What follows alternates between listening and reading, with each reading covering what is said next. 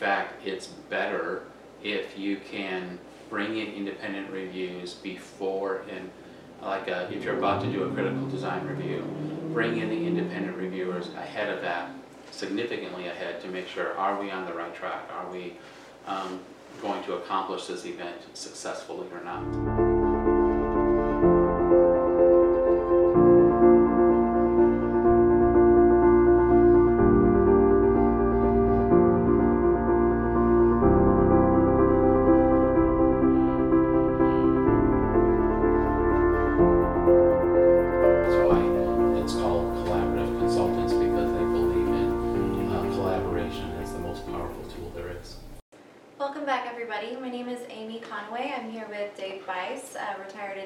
Program manager, and today we're going to be talking about independent reviews. How are you doing, Dave? I'm doing great. Good. Thanks for having me. Absolutely. Um, so tell tell me a little bit more about independent reviews. What what is an independent review? Well, independent review is just by really having a second set of eyes looking at a problem or a project. You know, oftentimes we get so wrapped up into the details of a certain project that we can't see the forest through the trees. And so it's really helpful to have someone have a fresh perspective, come in, take a look at someone who's never looked at the problem before, and take a look at everything that's going on to give you a fresh perspective on the idea and, and the concept or the process.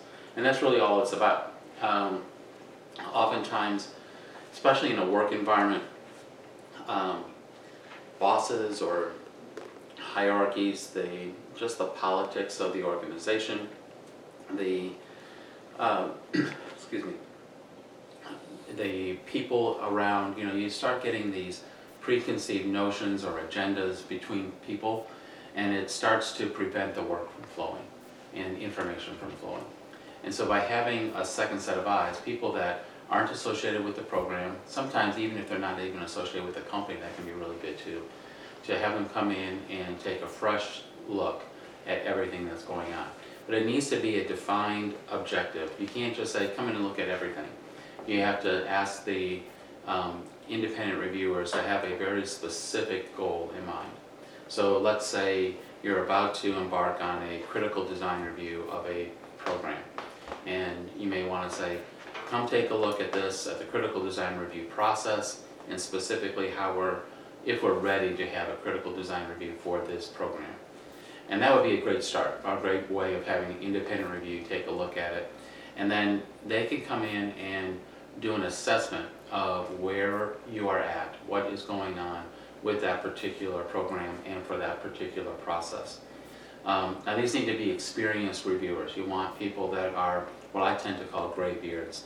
People have been through the process before, people have had experience doing this so that they know what to look for.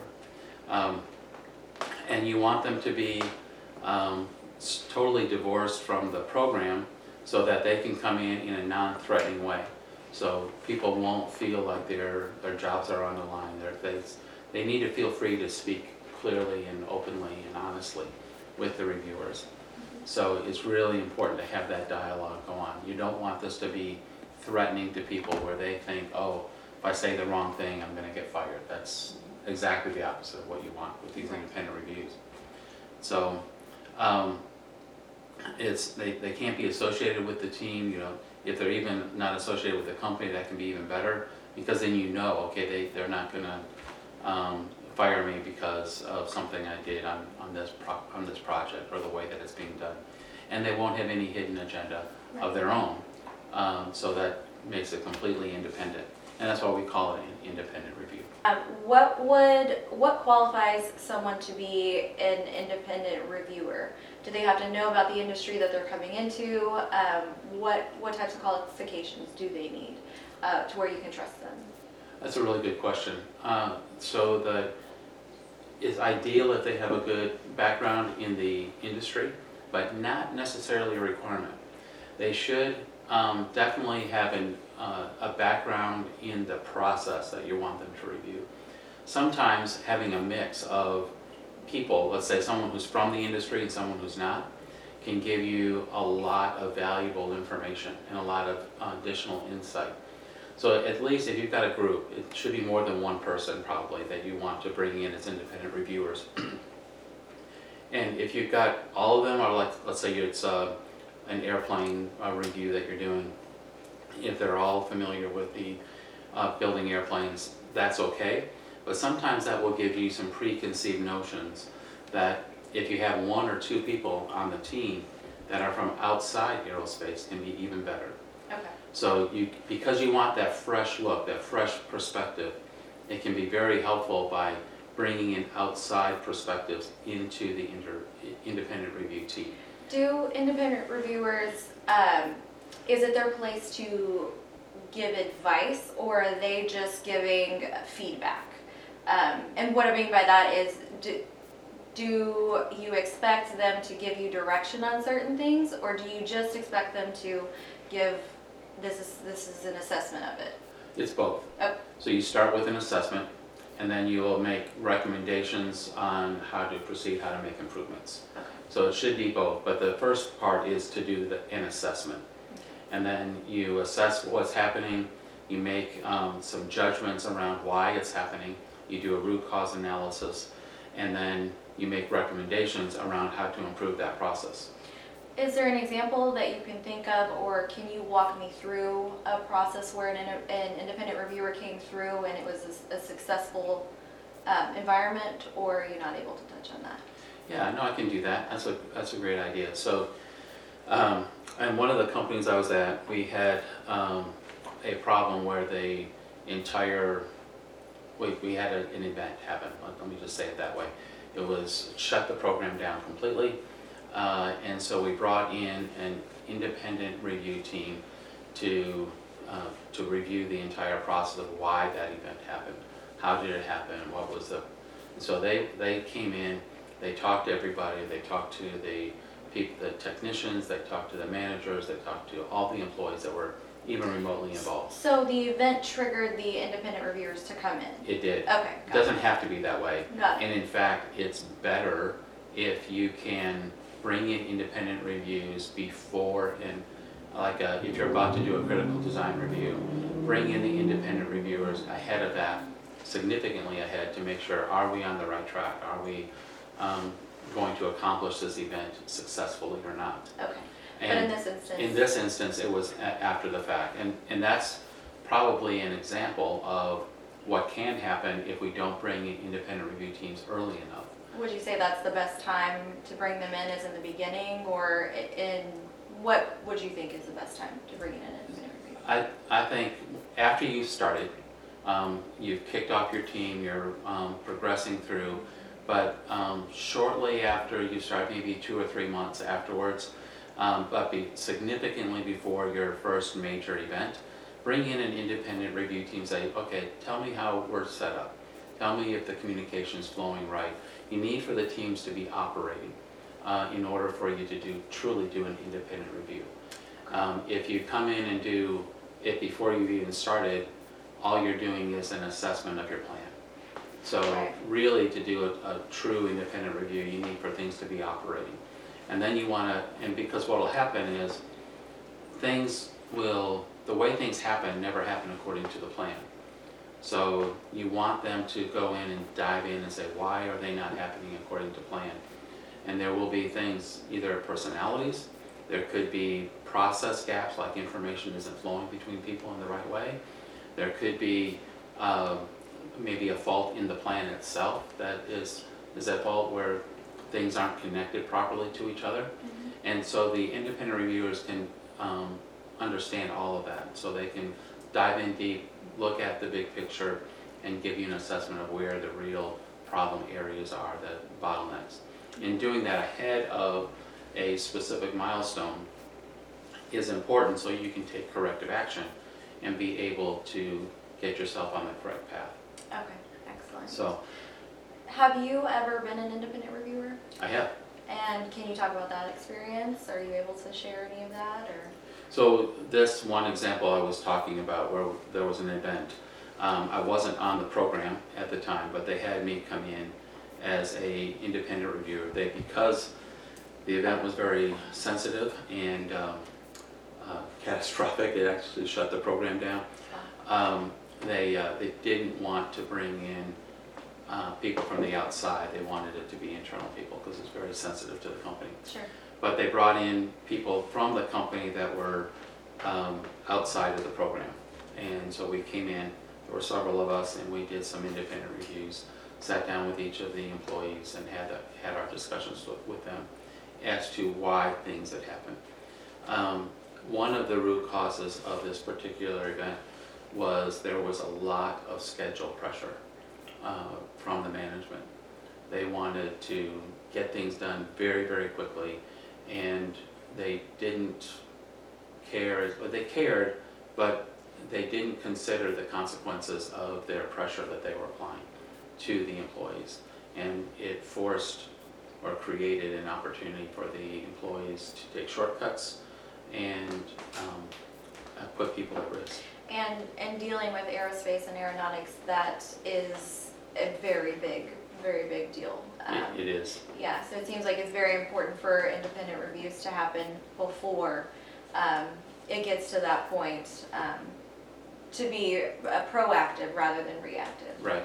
Yeah. In, in this, in this case, no one got hurt, but someone could have gotten seriously hurt um, by this. And, um, and um, we were working with multi-million dollar equipment to which there was no backup. And, um, When you say no backup, you mean there's no other pieces of equipment built like that? or- Correct. Okay, correct. understood. And so it was uh, Costly. very costly, very costly. So, uh, yeah, so you, and so that's the other part of the risk. It- When you do risk assessments, you need to understand what is the potential consequence of it. So let's say you're gonna perform a test on a part, and it's the only part you have, it's the only one that built, it took you a year to build this part, and it, and now, after a year of building it, you have twenty million dollars sunk into this part. And, and now you're going to expose it in an environment to test out, make sure it performs adequately. But what you need to look at that, is there a risk that we could overdrive or overexpose this equipment in a way that could be harmful to the equipment, which is what happened here, and then uh, potentially damage that equipment to the point where we just wasted twenty million dollars. Um, So no one sat down and really did an honest risk assessment of, is it possible for us to overexpose uh, this equipment? And, and that, and we did, actually, we overexposed it. It was a runaway on one of the, um, we were exposing it to uh, temperature and radiation and uh, making sure that it would survive that. uh, that- But it was, it got exposed to 10 times the amount of what it was designed for. So um, this particular, um, when we ran the test, no one sat down and said, is it possible to um, overdrive the equipment in a way, because it wasn't planned to do that. Mhm. It, uh, there was a glitch in the software and it overdrove the equipment to the point where we, we could have damaged people, we could have hurt the equipment, and what we did hurt the equipment. Um, do you think that in this instance, bringing in an independent reviewer before that happened, uh, could have prevented this event or? I, I can't say for certain if it would have prevented that exact thing, but um, what our recommendations were was to do a, a review board before any of the tests took place. Okay. So there should have been a test readiness review in which you do a detailed uh, assessment of the risks. And we specifically called out all the areas that we need to assess the risks. That wasn't done in this case. They planned the test and they went to go execute the test, and no one did a risk assessment around the test. Um, So it's, they were in a hurry, they wanted to get it done. Doing a risk assessment takes time and potentially will slow down the program. So why do that? Um, There was, we were in a rush to get everything done, we were behind schedule. Do you It think was- they, they learned something from that experience? Oh, yeah. They did. That's But um, the, uh, as a, but you want to learn those experiences or try to prevent them before such a catastrophic event could happen. Right. So that's why it's so important to have an independent review uh, take place and get that second set of eyes. I guarantee if we had a, an independent review happen well ahead of the test, they would have said, you need to do a test readiness review, you need, because that wasn't in place to happen. You need to have a, um, a risk assessment during that test readiness review. Now, would we have specifically caught that particular event from potentially happening? I don't know. Right. Um, I can't predict that, but by having a risk assessment done, you, uh, pre, you prepare yourself for that uh, to occur, and you provide yourself the opportunity to catch it, where there was no opportunity to catch it in the way that it was operated. Sure, So, um, so that's, so those are some important factors that had to happen. absolutely. And when you're in the middle of it and you're driving to complete the schedule, get it done on time, it's easy to say, okay, I don't really need to do a risk assessment, we know what we're doing, We're just gonna push forward. Um, And then, and honestly, they didn't even give it a second thought, they just pushed ahead. So are independent reviewers uh, mandatory? Are they mandated by any, any incorporations or is it just an option? Usually, it's, um, it's an optional approach, but it does depend on the customer. So in the military environment, um, the military's gotten burned so many times that? that they, in many, many cases, demand independent reviews to occur. So it's become a best practice in the military world to have independent reviews. The, and so you will schedule them in at various critical points within the program. Is it costly for um, anybody to bring in an independent reviewer? Yeah. it Would takes- that drive them away from doing that? Would that It co, it definitely costs money. Right. There's, um, but the reward, uh, for the potential of avoiding a specific, uh, cost overrun or damaging your equipment can be way overshadow the cost of the independent review. Absolutely. Um, and from my perspective, this is actually a best practice, is to have independent reviews come in. In a commercial world, there's no requirement to do an independent review.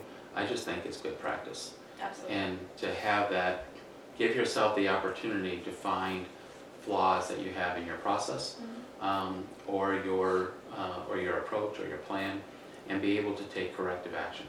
It's always, always good to be learning as you're going and to know that we're not perfect in developing our plans. So let's capture, get a second set of eyes looking at it to get a- an input on it. And do you think it's a good idea for um, startup companies in particular to bring in independent reviewers? Absolutely, yeah, it's really, really good because you're trying to do things for the first time. Right, And so this is, you know, if you've been practiced at it, like at a Boeing company where you've been doing independent reviews all the time, this is kind of a normal practice for them to do it. But when they're going through like a critical design review, they do thousands and thousands of critical design reviews on multiple projects and designs. So they have, they are very practiced at it. That doesn't mean that their program may be doing something flawed or they have new people doing it. It's always good to have independent reviews. But when your entire company has never done this thing before, then it's critical Yeah. to have that independent review happen. That- I feel like at that point it is necessary to Yeah. have that, absolutely. Yeah, I think it's, it's absolutely essential for us to do that. Excellent. Um, and it's really good to look at the way decisions are being made. Um, understand how those decisions are affecting other people. And so sometimes you can have a very strong personality in the room that's driving the answer. This is the way we're gonna do it, we're gonna do it that way, even though there are other people that have good ideas that aren't being listened to. Yes, So when you have the, the opportunity to interview people, you like to get them alone, you like to get them to be able to speak freely. And, and so you ask them open-ended questions and observe their body language. Are they be, really talking freely or do they feel like they're being listened to by their management and uh, watched um, by cameras or whatever, and so they're not, they're, they may be on edge. And if, if you notice that, because that will happen, uh, try to put them at ease. Try to get them to realize, no, this is an open, open, safe zone for them to freely talk. We're not going to report you. This is, we want an honest assessment. And then ask them open-ended questions like, what do you think about the schedule? Do you think that's realistic? Is it really going to be, you know, maybe even lead them into like, you really think this is real? yeah, And they say, well, yeah, or "Oh, I never thought it was real. That's just, management said it was that way. You know, if you get comments like that, then you know, okay, we've got some problems here, we really need It to go. can help you identify what the, what the problem is. Yeah, and you can identify whether or not they're really being open and honest with you. Right. You, you need to build that trust with them and be able to get people to open up and be honest with you about what they think are really the issues. And if they say, hey, well, I knew this was a bad idea, but Joe said we had to do it that way, and he's the manager, and he's, he's just the dictator of the group, so we just follow his orders. Mhm. And yeah, we did it that way, no, we didn't do a review, and um, I knew we weren't ready, we'd never tested the software before, and we just plugged it in. We had to get it going to meet our schedule. Those are red flags. Okay. So when you see how the decisions are made, if management is listening to the employees, and if the decisions are being communicated, or, or if they're maybe not even being made at all. Maybe um, the decisions are just in a swirl and just waiting for someone to make a decision on things. Um, on these, on, with these independent reviews, are they, at the end of them, are they officiated in any way? Is it all documented, um, or is it just verbal recommendations and assessments? No, it's always documented. Okay, everything gets documented. Now, you, the interviews themselves, you will document, but you keep all of that information confidential. is it So- uh, recorded or transcripted in any way, or you just? You just, normally you just take notes. Okay, Um, you could do that, but if you start recording, you, s- you tend to put people, um. back in that at- place you're trying to take them away from. Yeah, so I, I typically will just take notes, um, and if they even feel comfortable, uncomfortable with taking notes, I'll, I'll close it and say, okay, it's off the record. Okay, Let's have a candid discussion. And you want to have that um, open environment where people will trust you. sure. If you stick a microphone in their face and you start recording them, It's intimidating, it, and yes. you're not yeah, gonna get the honest Right, reaction and opinion. yeah. And you want to understand how the, how is information flowing? How did people find out about the activities? When, do they know what the schedule is? Do they know what the process is? How do, you- have we documented the process? Have they, um, so do people know where to go to get that information? You have to ask all those questions to find out, is there a gap in the process? Is there a gap in the execution of the process? Or is there a gap in the personalities of management of driving the process? So it can be a very broad spectrum of where things can get flawed or, or Correct. um, kind of overlooked, skipped. Yeah, and it usually is. Yeah. Usually is. Uh, Usually there's more than one thing that's going wrong. Um, There's usually pressure on schedule, that's very common. Um, Or cost, trying to get costs down, that's another driver. Yeah. Um, I can see that happening for startup companies as Yeah. well. Yeah, you've, you've only got so many resources, you've got, uh, you're trying to hit a critical milestone. And there's a lot of pressure, so people, and the other thing is, people start working late, the other contributor to this one event, uh, people were working sixteen hour days, and they've been working those days for, I think it was three months straight, seven days a week. And they were exhausted, and so, and we were pushing, the company was being pushed to get this done quickly, and they didn't put the proper cautions in place. It may never have happened if the people writing the software the, for the test equipment had been fresh and alert and may have caught their mistake. Right. But, um, so the, uh, that was definitely a significant contributor, was the amount of overtime people were putting in, uh, in order to get this done. And there was an intense amount of pressure on schedule. That's very important. Yeah. Um, so do you have any other advice or um, examples or anything else you can feed off of um, independent reviewing?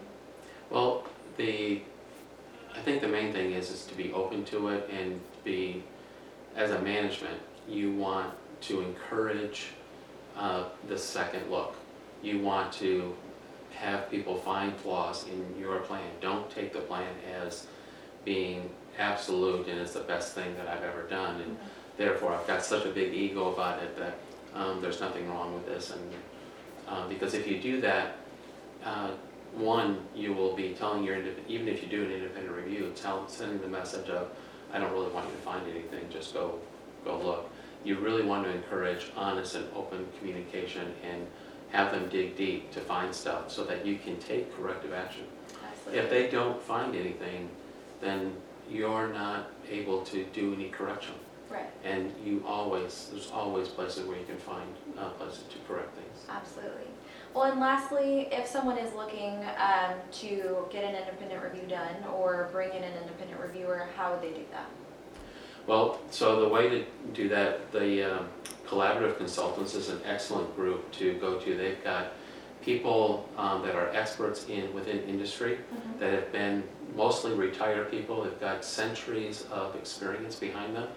And they can come in and analyze virtually any process uh, that they have, uh, that you might have that you're looking at. And because they're consultants, they are, will be totally independent of the company and they're, can take a very critical and objective view of everything that's going on. Very So good. I like to use consultants, collaborative consultants is an excellent one to work with. Very good. All Okay. right, Dave, well, thank you so much. That was very informative. And then if you are interested in any more, please visit collaborativeconsultants.net. Thank you. Okay. Thank you.